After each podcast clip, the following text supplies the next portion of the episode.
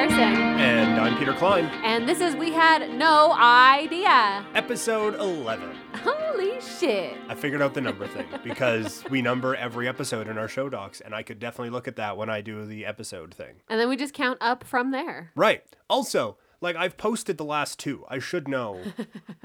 Before I had an excuse because you did all of that, but then I did a couple of them and Thank still you. got the number thing wrong. So I am now paying it even the slightest bit of attention on a history podcast. So uh, nowhere to go but up, really. It's all I can ask for. Before we get too far into this, right. we come to you from Mohkinstsis, and we acknowledge that we get the privilege of living and producing this show on the traditional territories of the Blackfoot Confederacy, the Tsuut'ina, the Yahe Nakota Nations, the Métis Nation Region 3, and all people who make their homes in the Treaty 7 region of southern Alberta.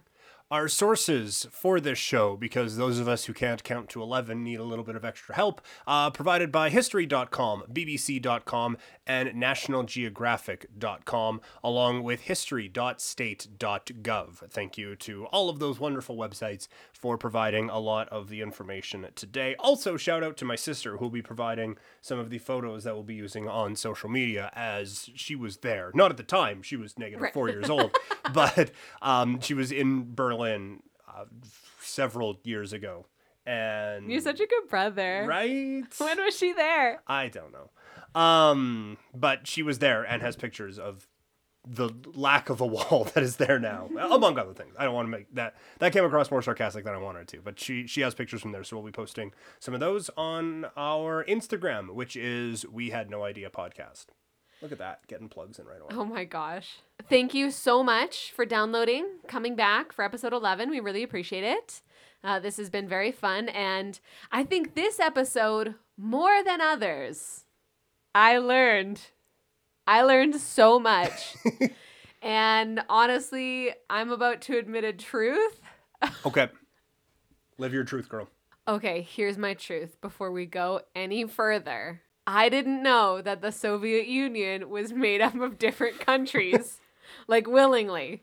I knew there was more than Russia involved, but I thought that the Soviet Union, which, like, saying those two words out loud makes me feel extra dumb, uh, was a union of communist states.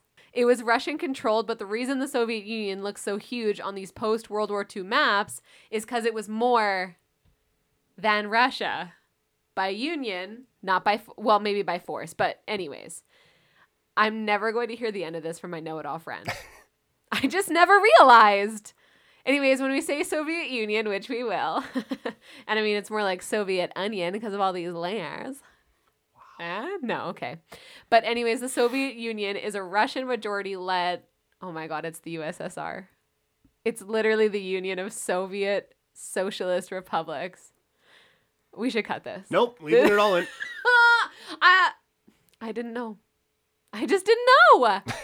so it's 15 republics, including Russia, which is of course the largest one. I hope somebody listening also needed this realization. Let's continue. Or get started. Yes. Well, I'm sorry I'm stupid. Thank you for coming to my podcast. yeah. Our new podcast, Sorry I'm Stupid, comes out later this summer. Um, when World War II came to an end in 1945, that much we knew, a pair of Allied peace conferences in Yalta and Potsdam determined what would be done with Germany's land. The United Kingdom, the United States of America, and the Soviet Union decided at these conferences to split the defeated nation into four, quote, Allied occupation zones. The Eastern. Uh, occupation Right. zones. Occupation is fucking fun though. yeah. I'm just going to keep rolling. The eastern part of the country went to the Soviet Union, while the western part went to the United States, Great Britain, and France, eventually. That's how we get the four divisions. Berlin was located within the Soviet part of the country. The Yalta and Potsdam agreements split the city into four sectors, much like the country was. Which I know you're going to get into a thing here in a second, but this is so old timey. And I'm happy that something like this happened still in like the 1900s because, like, back in the day, the way that they plotted out land and stuff, and again, to be fair to them, they didn't have the same technological advances as we had, but the way that some of the things are set out, it's like, oh, well, I mean, that's the road that Bob drove down, so that's Bob's land. And so you get this weird ass land, like the way everything is set up, and countries are done that way. And it's like, well, I mean, that's where the fucking train was, man. So that's how we're gonna lay this out. I guess the And- train marks it. And I just love that I, I understanding that Berlin is relatively important, but geographically, it doesn't make a lick of sense to No. have Berlin be split up into the four. Like it would if that is kind of where like each side took their thing from, which is kind of how uh, admittedly I had initially wrapped my head around it was that okay, this is like the wall and it's going to divide it into the four quadrants where the other countries get it. But instead it's like, oh no, this is firmly where the Soviets would have it. But fuck it, man. We're just going to give it to a little piece of it to everyone. Like, it doesn't make any sense whatsoever geographically, but it's just like, yeah, this is how we're done because we argued a bunch. yeah, we it's fought so over it, funny and for we me. we can't we can't come to an agreement. So Yeah. everybody gets a slice. Yeah, it's like, there's no way that Alaska should be a part of the United States, just like geographically. But because of something some time ago, and I'm sure we'll learn more about that at some point because No, that's one probably I really don't have I'm any never idea. gonna Google it. Um, but it's just like, yeah, it's it, it's ours now. It's like, oh, okay, fine, yeah, I, I guess you'll have another part of your country that's just divided by an entire other country. Anyway, rant over. Right. So to your point, Berlin, which makes no sense to be the one that's split up, Mm-hmm. it is seen as an important political and cultural hub, and it couldn't be controlled by just one power. So they were like, let's split it up. And I mean, we've said that they agreed to split it up, but more likely, yeah, it was a big fight, and they were like, well, if you if I can't have it, you can't either. Right. Is is my assumption of what happened. Yeah. Um, the Soviets took the eastern half of Germany, while the western side was taken by the United Kingdom, America, and France. This four way occupation of Berlin began in the summer of 1945. The existence of West Berlin, uh, quote, stuck like a bone in the Soviet throat, as the Soviet leader Nikita Khrushchev put it. And I can't not think of. Nikita Kucherov, who plays for hold on, hold Okay. on, hold on, hold on, you hold on, this. hold on, it. Tampa Bay. Yep. Sika! Let's do that hockey. Anyways, Nikita Khrushchev, not Kucherov, uh, was the Soviet leader at the time. The Russians slash the USSR, as I have learned, let the city be split for a few years, but ultimately wanted to drive um, the Allied forces out of the city for good, since they had such different ideologies. And in 1948, a Soviet blockade of West Berlin aimed to starve the Western Allies out of the city. Instead of retreating, however, the Allies supplied their parts of the city from the air. This effort was known as the Berlin Airlift. It lasted for more than a year and delivered more than 2.3 million tons of food, fuel, and other goods to West Berlin. The blockade was called off in 1949 by the Soviets. I guess that they were just sick of seeing planes bring food in. This is another very old timey thing. like, well, there's no way they could possibly figure out how to get to. Supp- oh, damn. Planes. Planes. Like, right, brothers? just- They're coming up again. you just fought a war. You saw overhead how many planes these people had and how many ways they had of getting supplies. to- Like, you, you just fought a war. You know that they're, they're kind of in let's get supplies to people mode. Yeah. So, yeah. Just so, well, they'll never figure this part out. Yeah. Um, so after that, uh, once the Russians remembered that planes, The USSR. right? Yes, sorry. Once the USSR um, remembered that planes existed, there was a decade of relative calm until 1958, and then Nikita Khrushchev, who, by the way, the reason we are kind of equating him to the former MVP of the National Hockey League, Nikita, uh, Hockey League, Nikita Kucherov, is that when we Googled Khrushchev to figure out how to pronounce his name, which, by the way, I've done differently every time I've talked about him, and I've said it wrong, I think, each time. Um, but we Googled to see how to pronounce his name, and every every time we Googled something about it, Yeah. the first thing that popped up was Nikita Kucherov. Yeah. You even tried Nikita Khrushchev, United States, and it was, oh, well, this is the day that Nikita Kucherov came to the United States of America. Like, come on. There's like Nikita Ku- Kucherov was born on this day and he joined the NHL on this day. And I was like, I literally wrote Berlin Wall in this Yeah. Google search. Where the hell is this guy? Uh, so anyway, Khrushchev decided that he had had enough of the Allies being in Berlin, and West Berlin was a capitalist system and was prospering economically. So there was a visible example of the grass being greener on the other side for East Berliners.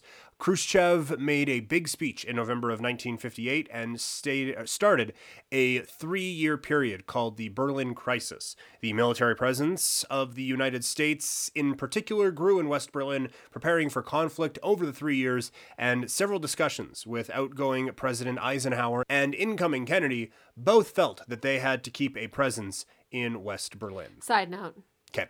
if that, what you just said right there, Yeah. doesn't basically sum up the Cold War, which is all happening during this time. This is, I mean, the Berlin Wall is a huge piece of the Cold War. Then I don't know what sums it up better. It's both sides increasing their military and doing little shit to make the other side of this like ideological struggle mad and then be and then you know the other side retaliates and they're like oh, well that's not fair we need more guns and army and the other side's like no we do now we have tanks here too Yeah. And then, like, like that's The- the cold war well, yeah. um, well, we'll we'll probably go a little bit more in depth on the Cold War later on. Uh, not in this podcast, but eventually. But Some uh, in, in the I what what do we say the name of our next show is going to be? oh, sorry, I'm stupid or something. Sorry, like I'm that? stupid. We'll cover the Cold War and sorry, I'm stupid. But what's funny to me is that we, we we discuss here there is a transfer of power in the United States of America, and the outgoing president and the incoming president are both like. Yeah, no, this is the way to handle this situation. Totally. Absolutely. This is there there is nothing wrong with this giant pissing contest we are in with the other world power, so let's just keep rolling with it. Totally. So, uh, it's speculated that the USSR and Khrushchev are embarrassed by the endless flow of refugees from east to west Berlin, nearly 3 million since the end of the 1949 blockade, many of them young skilled workers, such as doctors, teachers, and engineers. In June 1961, approximately 19,000 people left the German Democratic Republic, or GDR, through Berlin. So the part that was under control by the USSR that many people were leaving and then doing it through West Berlin. In July of that year, there was about 30,000 that fled. In the first 11 days of August, 16,000 East Germans crossed the border into West Berlin, and on August 12th alone, 2,400 followed, the largest number of defectors to ever leave East Germany in a single day. That night, Khrushchev gave the East German government permission to stop the flow of emigrants by closing the border for good. In just two weeks, the East German army, police force, and volunteer construction workers had completed a makeshift barbed wire and concrete block wall, the Berlin Wall, hence the name, Whoa. that divided one side of the city from the other. So instead of, hey, why are all these people leaving? Are we mm-hmm. doing something wrong here? It's no, fuck them. No one else is leaving. Yeah. Stop the bleeding. Right, exactly. For nearly 30 years, Berlin was divided not just by ideology, but by a concrete barrier that snaked through the city, serving as a symbol of the Cold War. The Berlin Wall was almost 27 miles long, so it's like 40 kilometers, Sure. And I'm- was I'm bad at protected those conversions. and was protected with barbed wire attack dogs and approximately 55,000 landmines. And in those pictures your sister sent us, Mm-hmm. um, which we will post, there she, or she says that there was also stakes that would impale people if they jumped Oh. over. So pre bad, yeah. pretty bad. It feels like you didn't need all of those.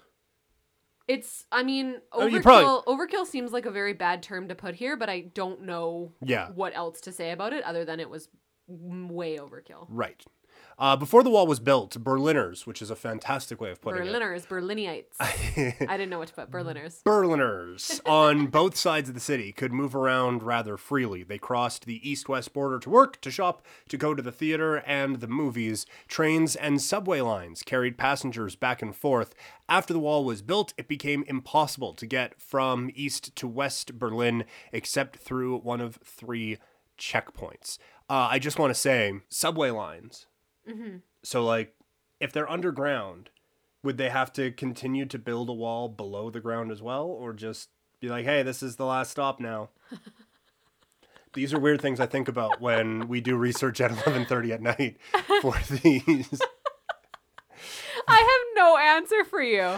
I'm like, I'm just Right. imagining they're like, get off the train. It's the end of the line. Or they just stopped running those trains. Like the first train that went through just powered right into this gigantic wall. I was like, oh shit. It's just Well, like a pileup of trains. yeah, yeah, exactly. Like this Never weird. stops. Like in my mind, it's like a cartoon, so no one gets hurt, obviously. But it's just like this cartoon, just like one train after the other after the other, just keep banging into each other because they've hit this wall. That's okay. Well, I guess we have to reconfigure this now. Right, and then the road runner rips the the fake wall down off. Exactly. Yeah. Yeah. That's how runs they. That's how they they built it on the one side. It was okay. We're running out of time. We'll just down we go. The official purpose of the Berlin Wall was to keep the so-called Western fascists from entering East Germany and undermining the socialist state, but it primarily served the objective of stemming mass defections from east to west.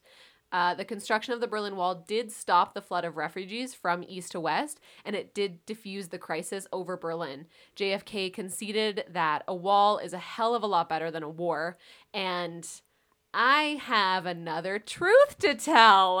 okay. I'm so, so dumb sometimes.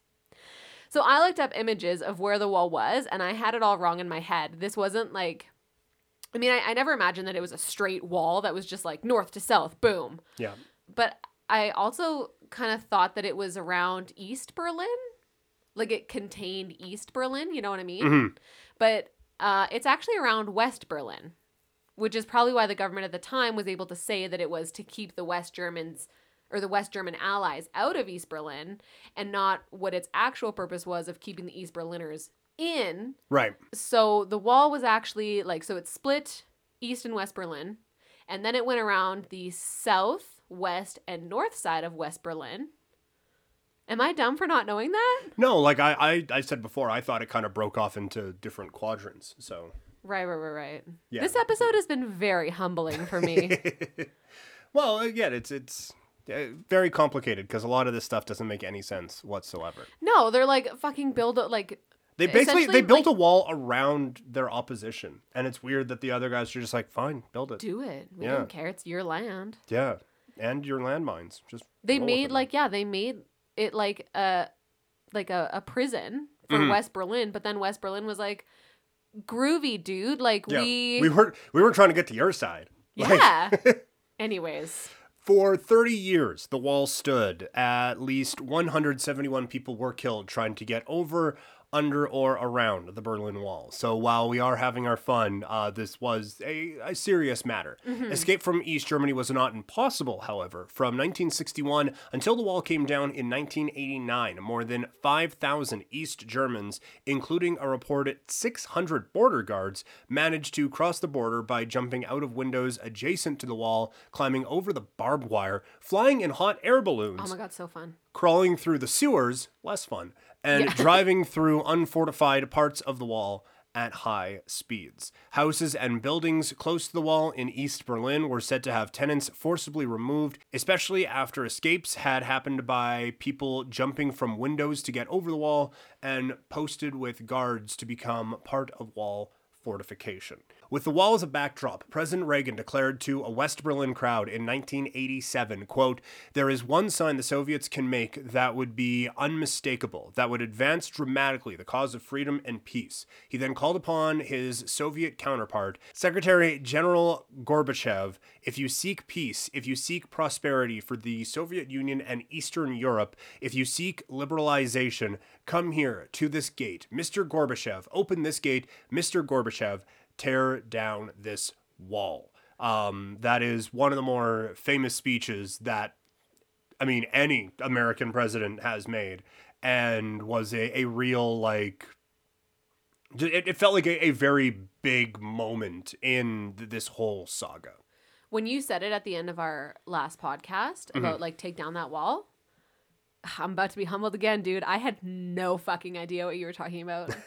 Well, I I had, I- and like maybe it's because I shit on America all the time, and I'm like I refuse to learn too much about America. Well, to, to be honest, like I was pretty sure that was that's what it was about, and I, I, suggested the Berlin Wall while we were recording, and I was like, I need to Google this really quick. So I don't know if you could hear the tap tap tap tap tap tap tap, tap of my keys really quickly while we were um, recording the last episode, and while I was talking about that, because I was like, I'm pretty sure that's what this thing is about, but it's it, it seems too weird that an American president calling on Mr. Gorbachev to tear down this wall in Germany, like all none of those puzzle pieces seem to really connect. It's but like a Mad Libs. right, so uh, again. I, I do not fault you for it because I did not have the confidence that I was right when I was bringing it up the, the first time. Mm. I also want to throw in here that uh, Khrushchev uh, was forced to resign in 1964 because of his erratic behavior. Some officials in the USSR felt he undermined their authority, so he went a good day and retired. Did people retire in the USSR? Anyways, Gorbachev was put into power, and this may shock you, but later on, almost the exact same thing happens to him. Uh, also, Reagan is now the U.S. president because of elections.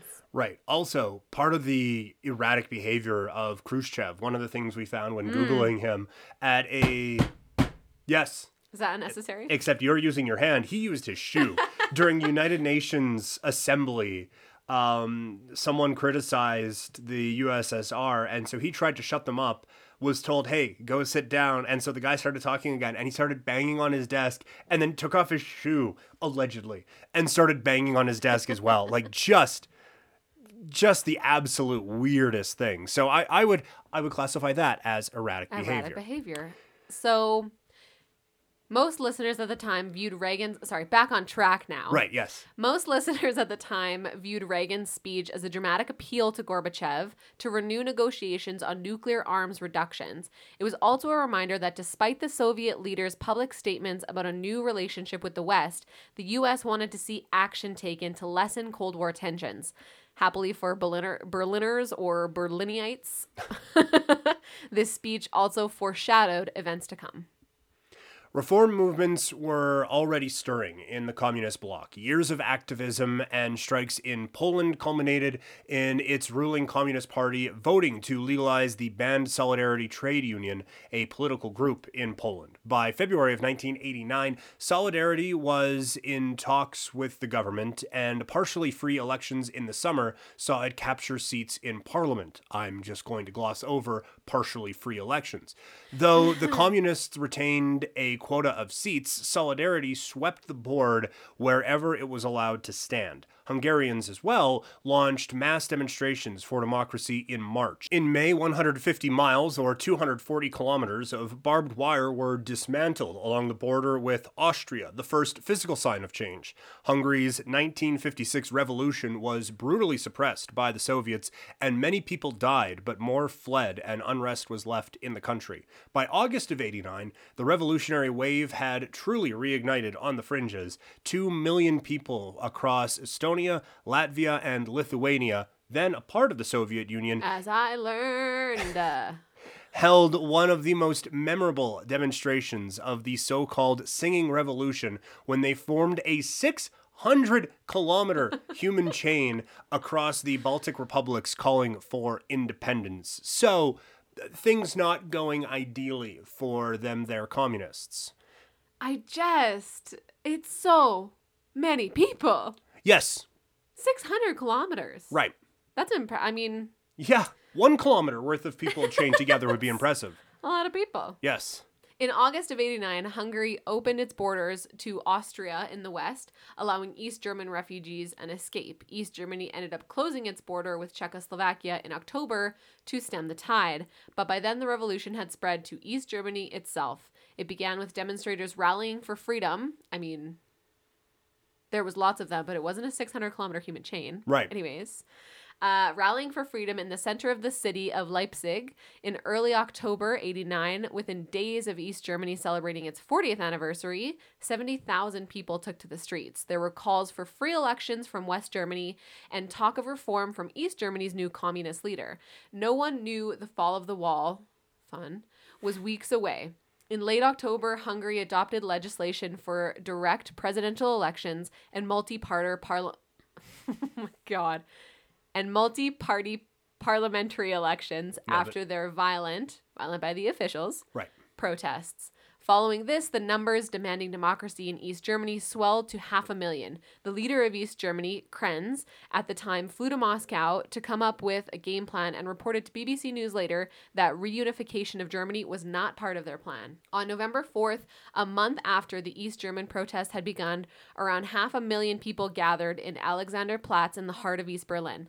Three days later, the government resigned, but there was no intention to give way to democracy, and Krenz remained the head of the Communist Party and the country's de facto leader.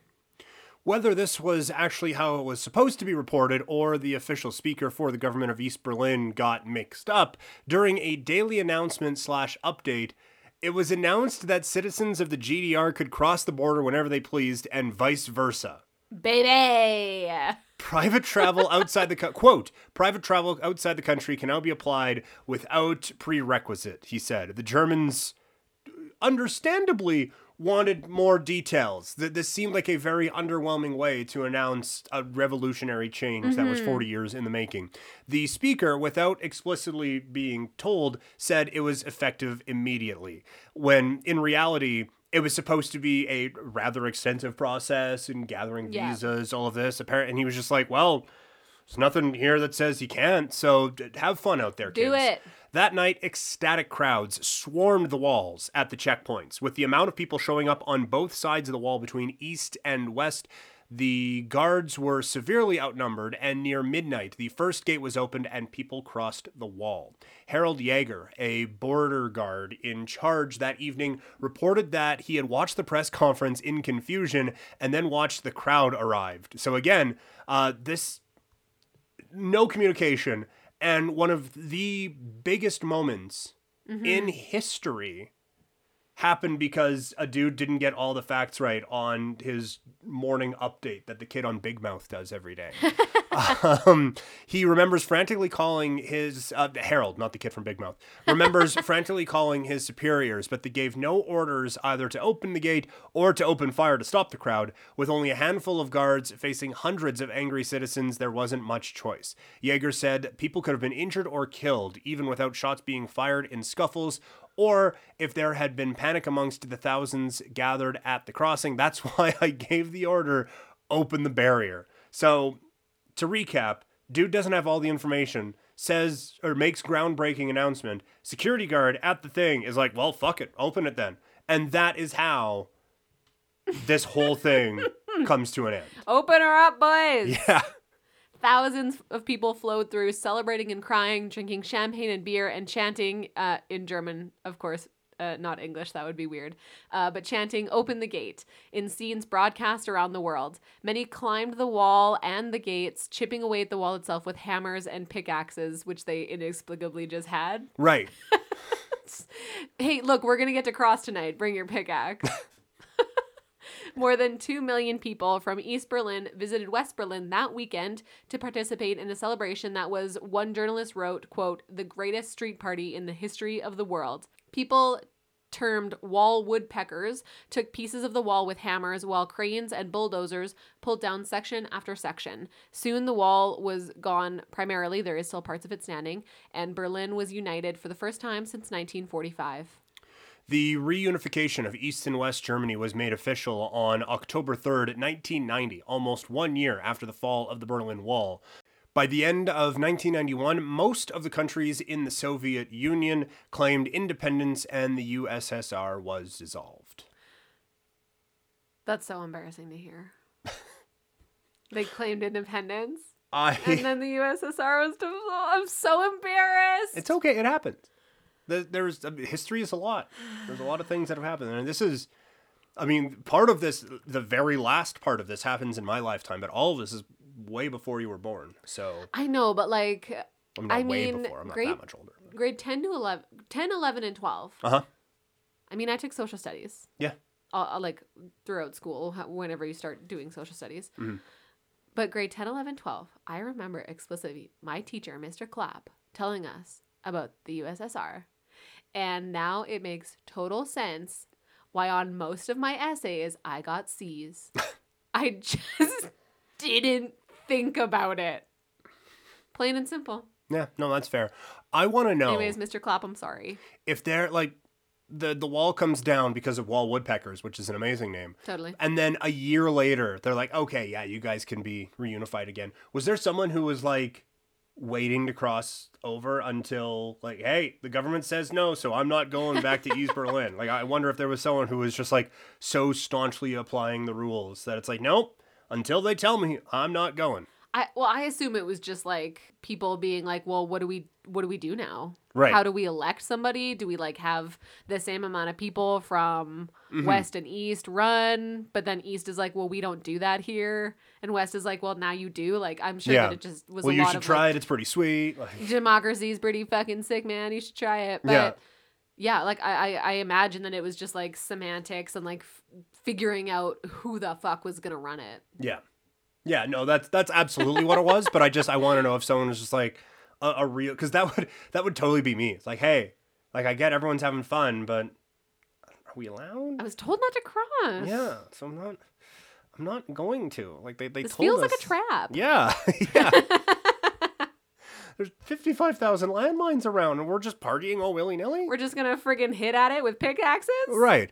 Uh, so once again, um, we're gonna post on our Instagram. We had no idea podcast. Plug. some of the pictures that my sister sent from her trip to Germany in 2000. um, and you have uh, another story about this. Yeah. Oh yeah. I was going through a friend's house with her. Um, and we found a piece of the wall in her dad's basement. Like we just found this piece of concrete, I guess. Yeah. And we were both like, "Oh, what is this?" And then I was like. you know, me knowing nothing about the Berlin Wall. Yeah. I was like, oh, maybe it's a piece of the Berlin Wall. Sure enough. It was a piece of the Berlin Wall. Yeah. Huh. Crazy, right? That is crazy. It seems so wild that, you know, like these wall woodpeckers and yeah. people who have what's the word I'm looking for? Memorabilia? Yep. That's not exactly the flow you say that word with, but yeah. Da da da da. Yeah. Staccato baby. it's crazy that a piece of concrete and and the memorabilia associated with this would mean so much, but it Yeah. truly does. Like it really was this all the protests and and everything that they meant to the people. It was people showing that they had power Mhm. and doing it in mostly nonviolent ways. Right. Yeah. Until the end with pickaxes. Um, To the but wall, That, yeah, that violence was against the wall. But this is one I, I was actually quite excited to to read up about this, and this is one of those ones that I will continue to read up on post this show because, um, like it just. I don't think I truly understood the magnitude of this The whole thing.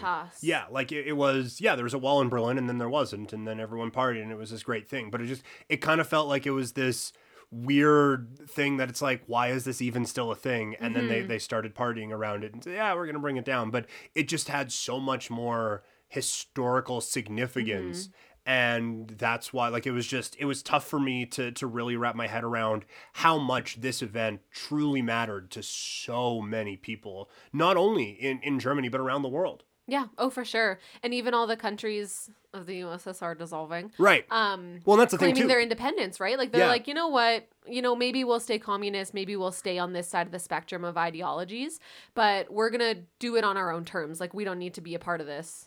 Yeah, I did not realize. anymore. I did not realize how many different branches. Like this is one we could have done like six bonus episodes for. Totally. Just because of all the different ways everything kind of branches off. Yeah. Around it, it's it really is one of the the biggest moments. I can, I, can't really say in my lifetime because I I'm. Oh, born, you were what, twelve days shy? Yeah. Oh, babe, Yeah. So like they were probably st- they were probably still taking down the wall at that time. definitely. Yeah, so partially happened in my lifetime, kind of. um, I wasn't totally aware of it, but yeah, it's just it's it's just crazy to think of just how impactful this thing was, and it really is like one of the, the biggest moments in history. Totally. And in the spirit of protests and the people Mm-hmm. getting things done And things named after walls. and things named after walls, thank you. Um, our next episode, oh, also in the spirit of, our next episode will come out on June 2nd, which is Pride Month, recognized by everywhere except for Calgary for no good reason. We celebrate Pride in September, but I mean, if you want to celebrate Pride, you do it.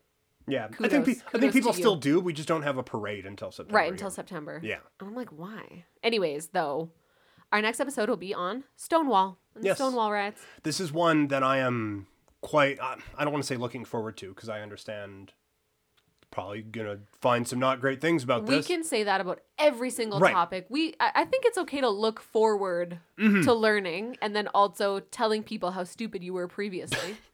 But th- this is one that I am, quite frankly, stupid to. I, I know everything I know about this is from brief snippets of RuPaul's Drag Race when they, RuPaul's they bring it up. Race. So I, I am looking forward to educating myself on this one and then um, exposing how ignorant I was on the, the program next week. Ooh, it's your turn, boy. Yes, yeah.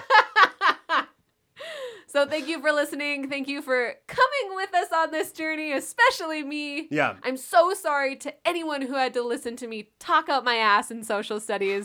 but now I got a podcast, so Yeah. fuck you. Wow. on that note, please rate, review, and subscribe. yeah, And if your you have any- positive feedback is always welcome. And if you have any notes on the show, you can email the show at we had no idea podcast at gmail.com. Yes, and we are always available on Instagram at We Had No Idea Podcast. If you have any suggestions for the show uh, of topics to do, send them our way. We would love to hear them. Thanks for listening. Bye. Bye.